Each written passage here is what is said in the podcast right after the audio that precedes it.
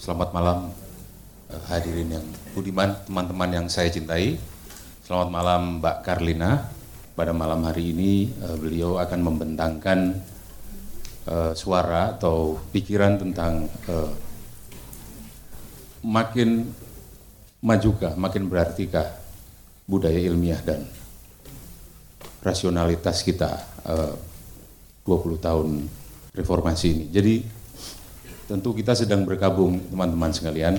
Eh, kita tidak merayakan reformasi karena tidak ada yang perlu dirayakan. Eh, reformasi adalah reform, jadi membentuk kembali secara terus-menerus, mungkin tanpa henti. Meskipun secara sempit eh, reformasi bisa diartikan kembalinya demokrasi ke pangkuan bangsa Indonesia. Nah, kita tahu bahwa demokrasi itu boleh dikatakan adalah pelaksanaan prinsip-prinsip ilmiah di dalam kehidupan sosial politik. Apa itu prinsip ilmiah?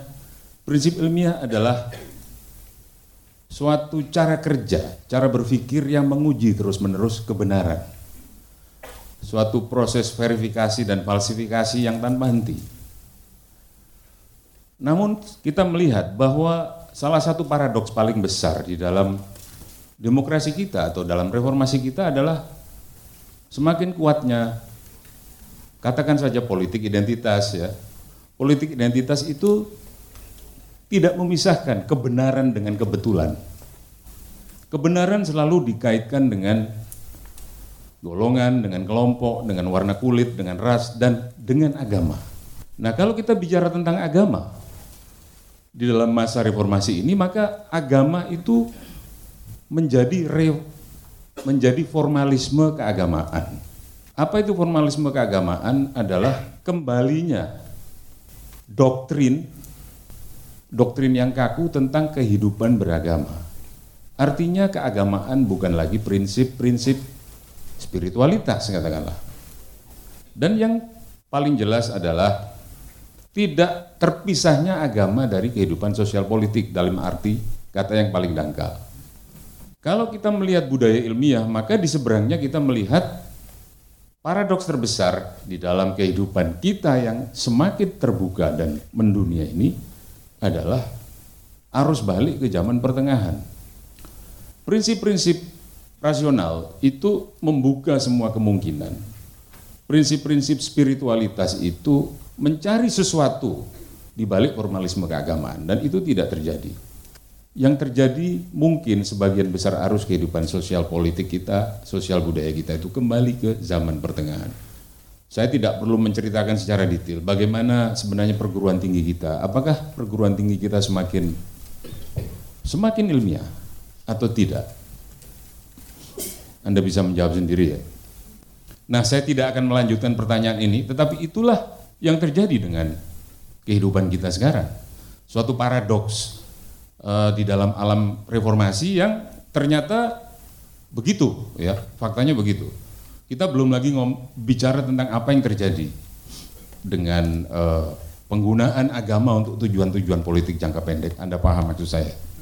Penggunaan agama untuk membenci dan membunuh orang lain. Anda paham maksud saya? Dan untuk itu kita berkabung. Baik, Hadirin sekalian, teman-teman yang budiman, saya persilahkan Mbak Karina Supeli untuk maju ke mimbar. Selamat malam, saudara-saudara sekalian. Jadi kita ketemu malam ini sebetulnya di atas kerinduan lengang keluarga korban akan sanak anak-anak, mungkin suami, teman, sahabat yang 20 tahun lalu gugur supaya kita bisa ada di sini dalam kebebasan berpendapat. Kita juga dalam rasa bela sungkawa untuk para polisi di uh, Mako Brimob dengan rasa hormat karena polisi cukup sabar menunggu dan tidak menyerbu, tetap menunjukkan sikap beradab walaupun menghadapi yang tidak beradab. Dan saya tidak bisa menemukan kata-kata. Kita semua menyaksikan bagaimana kebencian telah membuat orang itu bisa membunuh, menjadikan itu halal, termasuk membunuh anaknya sendiri. Betapa tidak sederhananya di mana kita dalam tegangan abadi antara rasionalitas dan irasionalitas. Batasnya mungkin tidak jelas dan hari-hari ini tadi Mas Nirwan sudah sedikit menyampaikan kita ada di mana. Lalu apa arti reformasi? Di mana kita ada di mana di situ? Nah, jadi saya pikir ini pertanyaan yang sangat sulit, tapi saya mencoba mungkin tidak terjawab semuanya. Dan biasanya untuk bersembunyi dari yang sulit itu kita kembali dulu ke kata. Kita coba lihat asal usul kata reformasi. Dia berevolusi selama 2000 tahun. Mulai dari Ovid, kalau Anda pernah dengar kisah Narsisus, Narsis, nah itu itu salah satunya. Ovid mengambil dari sebelumnya tapi dia yang salah satunya. Dia yang pertama kali menerjemahkan kata itu dari kata Yunani, metamorphosis, diterjemahkan menjadi reformare. Itu adalah mengubah bentuk. Menjadi sesuatu yang sama sekali lain, tapi kata re, re-nya itu menjadi penting. Artinya macam-macam, tapi yang menarik adalah pada Ovid itu pertama kali dia mau mengatakan sesuatu yang berubah tapi ada kembalinya. Tapi kembalinya itu bukan ke sesuatu yang pernah ada sebelumnya tapi berbalik. Jadi Narsisus itu dicintai oleh banyak sekali gadis tapi dengan sombong dia menolak. Sehingga gadis-gadis itu patah hati dan Dewata itu kemudian merasa berempati kepada gadis-gadis yang patah hati kemudian mengutuk Narsisus. Siapa pun yang dia cintai akan berbalik. Tidak akan pernah mencintai dia. Sampailah Anda semua tahu ceritanya. Narsis Narsisus menatap wajahnya sendiri lewat air danau. Dia jatuh cinta luar biasa dan dia ditolak oleh dirinya sendiri. Mati merana. Anda kan bayangkan Anda mencintai diri Anda luar biasa, tapi diri Anda kan tidak bisa. Itu bagus sekali di situ. Tapi intinya adalah Ovid tidak sekedar menceritakan dongeng-dongeng. Ini zaman perubahan hukum di Roma, waktu itu Romawi, zaman Romawi, dan dia mau menunjukkan, dia kumpulkan kisah-kisah metamorfosis itu sebenarnya untuk memperlihatkan betapa tidak rasionalnya hukum-hukum mau mengatur irasionalitas tubuh manusia, seksualitasnya, nafsunya, hasratnya. Nah, kata ini terus berevolusi dengan macam-macam makna. Kita tahu abad ke-16 di Eropa kata ini dipakai untuk reformasi Protestan. Kembali seperti memurnikan tapi juga kemudian untuk bergerak ke masa depan. Nah, kita ada di situ. Pertanyaannya apakah reformasi mengandung makna re? Tadi sudah sedikit disampaikan oleh Mas Nirwan. Intinya yang saya mau angkat adalah maknanya bisa sempit kembali ke demokrasi tapi demokrasi juga belum ada waktu itu. Jadi saya ambil saja satu kata yang pokok adalah kalau kita lihat seluruh evolusi makna kata ini, reformasi tidak pernah kebetulan dia bukan sejarah yang berulang, siklus karena peradaban jatuh, tidak. Dia disengaja. Jadi kata disengaja sangat penting. Itu yang pertama. Yang kedua adalah reformasi di Indonesia itu pasnya itu kan Mei mahasiswa menduduki gedung MPR DPR. Tapi sebelumnya sudah banyak mahasiswa yang diculik 24 orang, 9 kembali, 13 masih tidak jelas nasibnya sampai sekarang. Mahasiswa yang ditembak di Trisakti, lalu sesudah Soeharto turun masih ada yang ditembak, tragedi Semanggi 1, Semanggi 2. Kerusuhan Mei, 13, 14, 15 Mei, ribuan orang jadi korban. Mahasiswa kemudian dan para aktivis, para intelektual,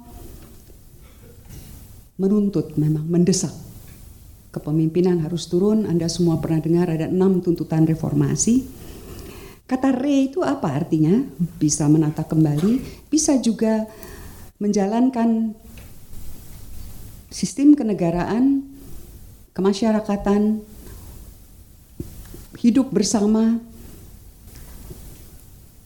kembali ke alasan adanya Indonesia.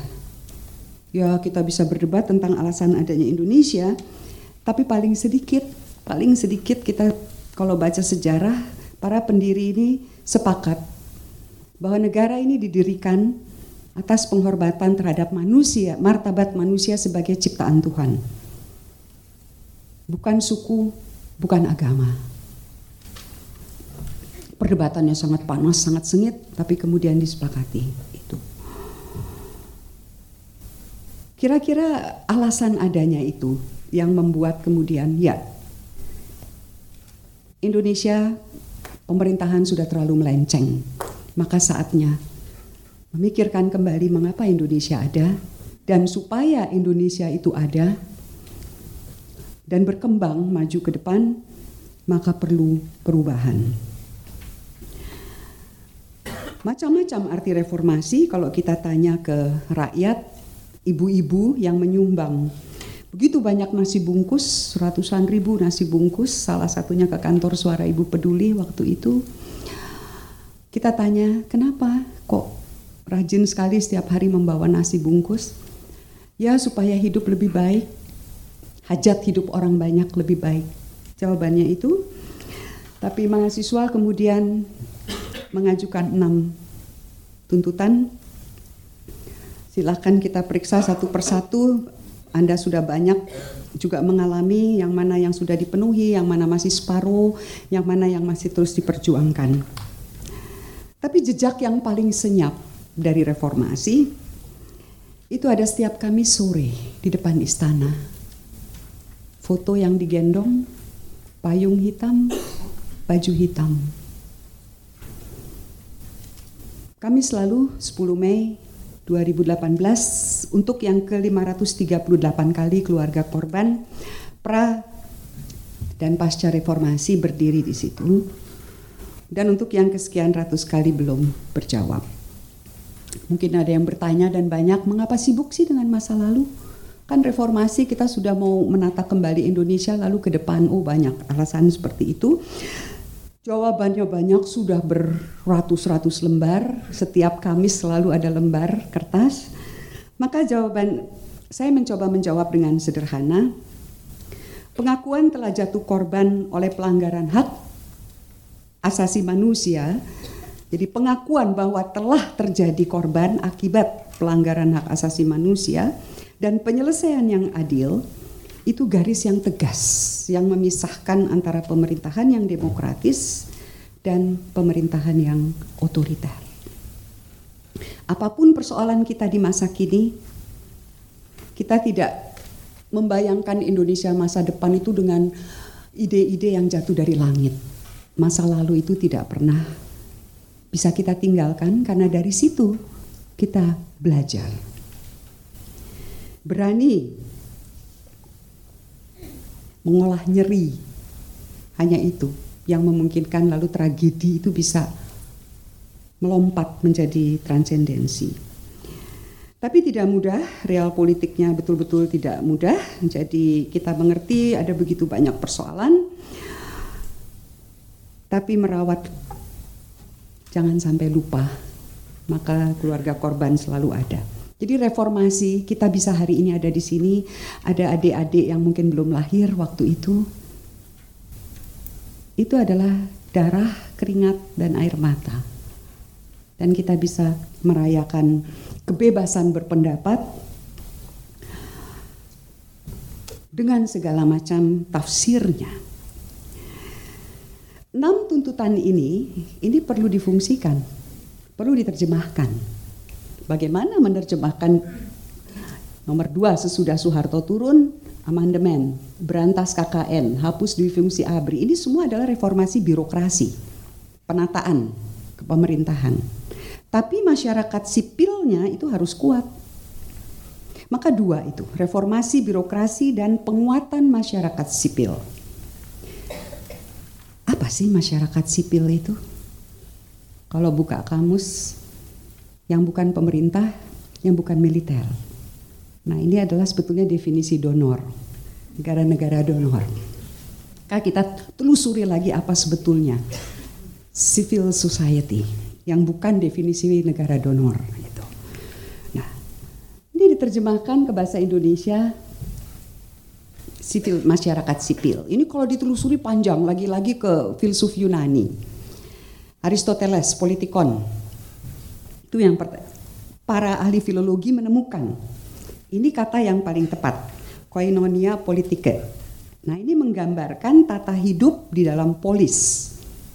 Melalui jalan yang panjang ada Cicero, lalu pemikir abad pertengahan, kemudian pemikir uh, Renaissance, Itali, itu akhirnya menerjemahkannya menjadi societas societas civilis.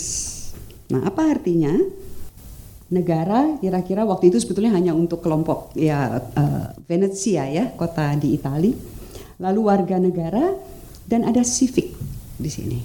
Komitmen, keyakinan, sikap, cara bertindak yang terikat oleh konstitusi bukan untuk konstitusi itu sendiri tapi untuk mencapai kebaikan bersama. Maka di dalam masyarakat sipil dalam arti yang asali yang lebih luas daripada sekedar organisasi-organisasi masyarakat itu ada yang berkembang sivilitas yang menjadi civility. Sering diterjemahkan peradaban tapi itu karena filsafat abad ke 17-18 nantinya sejarah sebetulnya mau menafsirkan peradaban dan kebudayaan. Tapi kita berpegang saja ke budaya civic, budaya yang terikat pada komitmen, sikap, cara bertindak untuk mencapai kebaikan bersama. Nah, nafas ini yang ditiupkan oleh organisasi-organisasi masyarakat. Dan berhasil sebagian, tapi pekerjaan begitu banyak, begitu besar. Begitu besar. Dwi fungsi ABRI, reformasi polisi, banyak sekali. Sehingga nafas ini kalau di luar organisasi masyarakat karena tidak pernah dipahami sebagai nilai-nilai civic. Tidak pernah, tapi sebagai organisasi masyarakat sipil. Maka di luar itu ya bisa digilas dan organisasi lain bisa mengatasnamakan lebih oh lebih superior nilai kami maka kita sedikit kurang berjaga dan perlu mengakui dengan rendah hati mungkin bukan kita tapi angkatan saya waktu itu tidak terlalu berjaga. Ketika para ahli pedagogi ahli pendidikan itu awal tahun 2000-an itu menyeru-nyeru tapi karena jumlahnya sedikit suaranya tidak kedengaran. Kalah tenggelam oleh isu korupsi isu pelanggaran HAM kalah. Mereka berteriak-teriak hati-hati ini sudah menyelinap karena masuk ke dalam kebijakan. Cara berpikir yang akan menyempitkan, yang akan mengerangkakan, yang akan mengurung cara berpikir anak-anak. Lewat apa? Lewat pendidikan. Dan mereka gagal.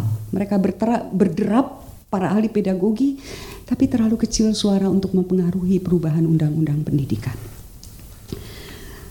Sekarang setelah gagasan intoleran menyebar luas, kita bertanya, Mengapa kata-kata Pancasila itu kan dihidupkan kembali, disebarkan, tapi tidak mengubah apa pun. Ya, deradikalisasi berjalan sedikit, tapi apa betul-betul bekerja? Ada yang ya, tapi para ahli radikalisme tentu sepakat bahwa masih banyak persoalan kita. Kesejajaran antara nilai-nilai civic, nilai civic itu in, toleransi. Bahwa kita hidup di dalam suatu negara bukan karena suku, bukan karena agama, bukan karena etnisitas, tapi karena kita warga negara. Ini prinsip demokrasi dengan segala kelemahan demokrasi. Maka perbedaannya itu sangat jelas.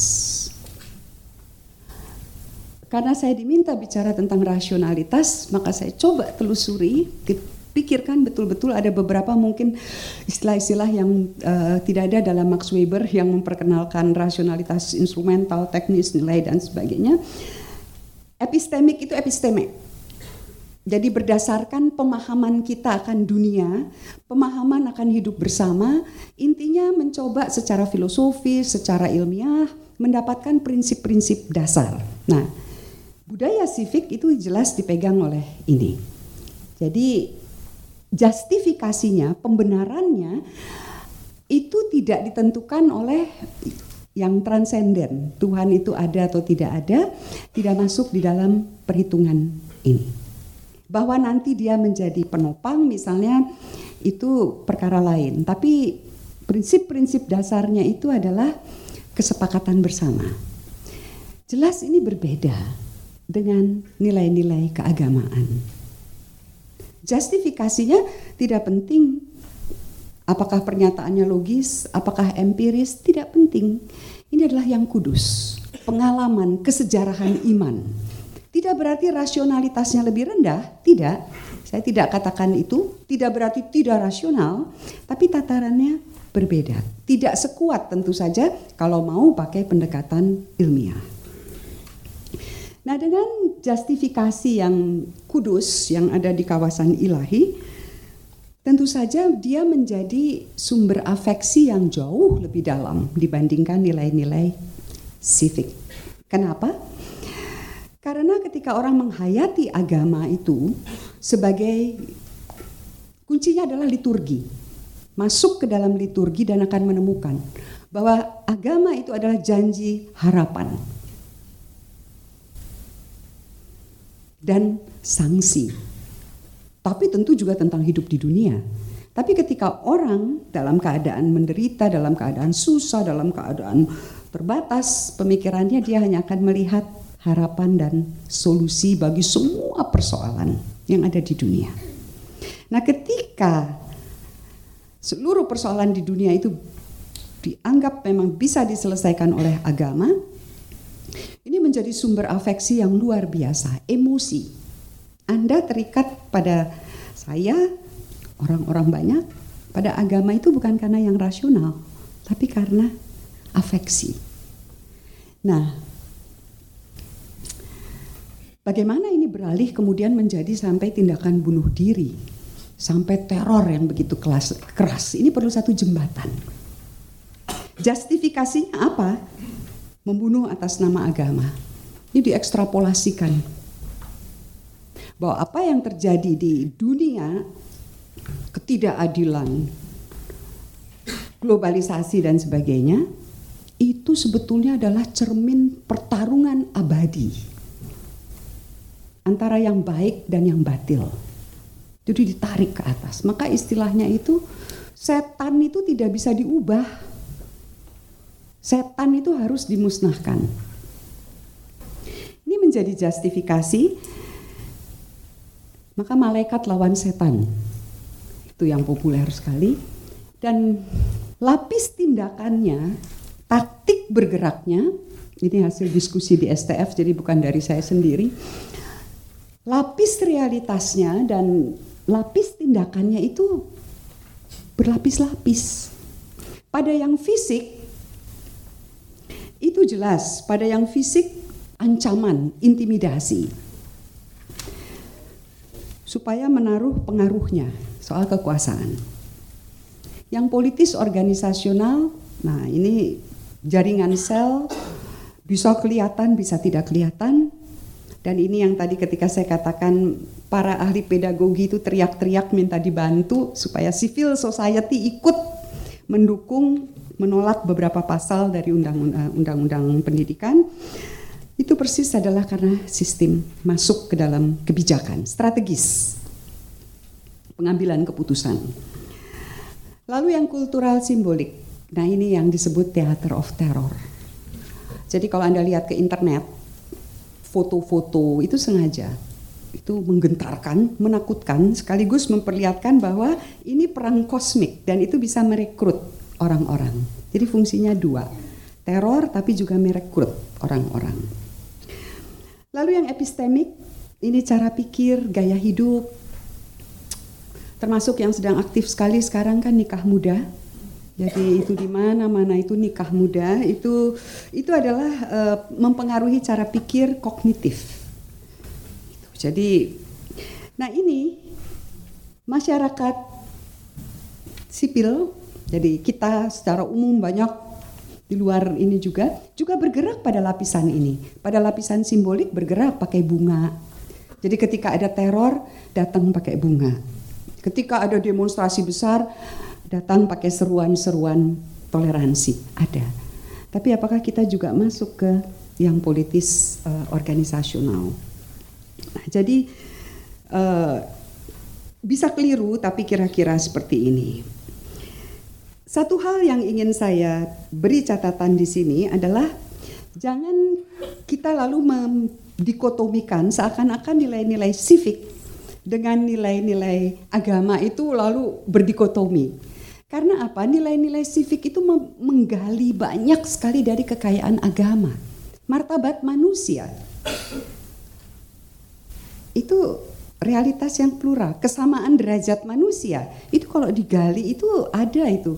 Lebih dulu ada di nilai agama, kemudian diabstraksikan sehingga berlaku untuk bukan hanya satu golongan. Diabstraksikan lewat lewat filsafat, dicari argumen-argumen logis kesejarahannya, maka menjadi nilai civic yang tidak bergantung pada etnis, ras, tapi betul-betul warga negara dan martabat manusia. Jadi tidak ini rumit sekali apalagi kalau masuk ke tingkatan ini. Jadi demokrasi itu ya budaya ilmiah punya kelemahan kita tahu uh, sering disebut sebagai tirani mayoritas karena komunitas bisa kehilangan haknya untuk ikut menentukan kebijakan komunitas yang minoritas misalnya masyarakat adat karena mayoritas uh, menang di dalam pengambilan kebijakan. Maka negara yang demokratis akan menaruh yang disebut uh, tindakan afirmatif, membuat undang-undang. Tapi di sini diperlukan komitmen Orang selalu bilang komitmen politik. Nah, apa itu komitmen politik? Pengambil keputusan itu biasa memakai rasionalitasnya instrumental. Kalau pilih jalan ini, ini efektif, maka tujuan akan tercapai. Sarana tujuan. Sangat instrumental. Nah, jadi komunitas adat seperti masyarakat di Kalimantan, Riau, yang mau mempertahankan tanah adat ini tidak rasional memberi komitmen kepada mereka karena lebih rasional secara ekonomis kalau dia di uh, menjadi sumber daya ekonomi hutan misalnya.